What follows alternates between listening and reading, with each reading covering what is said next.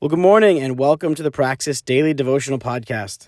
I'm Pastor Ed Pichette, and this devotional time is designed to create space for scripture, meditation, and prayer towards the application of this word into our daily lives. Well, today is Tuesday, April 19th, and our reading for the day comes out of John chapter 7, and we're reading verses 1 through 9. And it says, After this, Jesus went about in Galilee. He would not go about in Judea because the Jews were seeking to kill him. Now the Jews' feast of the booths was at hand, and so his brothers said to him, Leave here and go to Judea, that your disciples also may see the works you are doing.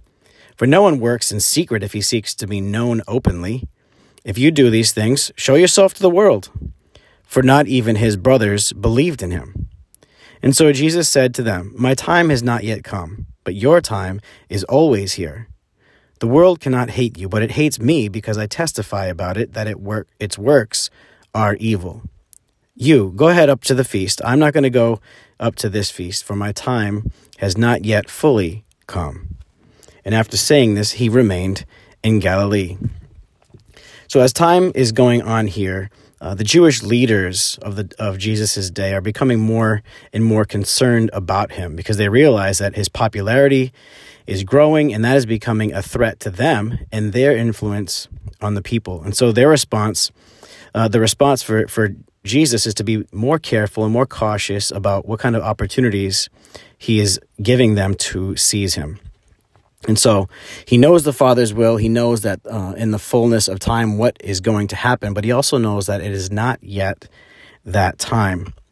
Uh, but his brothers here in this story, they're they're pressing him. They're saying, "Well, hey, if if this if you are who you say you are and you want to reveal yourself, go and show yourself more openly."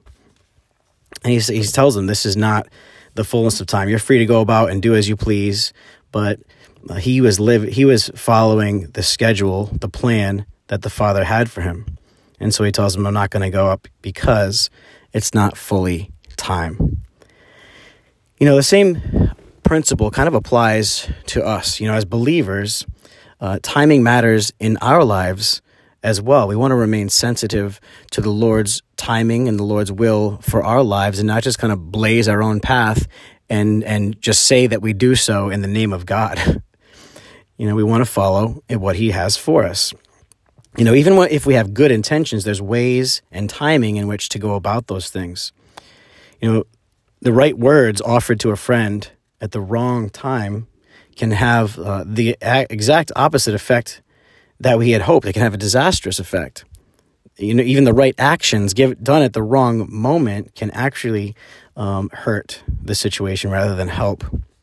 And so the encouragement here is to let the Spirit guide us in such a way that we would speak the right words and we would take the right actions in the right moments, all to the glory of God and to the benefit of those around us.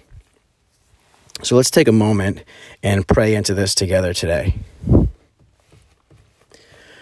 Well, thank you for your example to us, Jesus, about knowing your purpose, about uh, really just being fixed upon the will of the Father, and not allowing the influences of those around you, even family, even your own brothers, not allowing those influences to pressure you and to direct you to do things that it was not the right time to do. Well, Lord, I pray that you would prompt us and give us that same kind of focus, that we would be focused on your will and that our uh, our hearts would always be in tune with your Holy Spirit. So we know uh, when it's it's not the right moment to do something that even may be a really good idea and a good thing to do at some point in time, but it's not now. It's not today. May we be so in tune with you, Lord, uh, that uh, it's not it's not even a question to us. We know what you're asking of us, and we can go about that with confidence. And so we declare today our trust in you, Lord Jesus. We love you. In your name we pray. Amen. Well, family, have a great day today, and remember to keep on loving anyway, any way that you are able, and regardless of what you get in return, the same way that Jesus Christ, our Savior, does.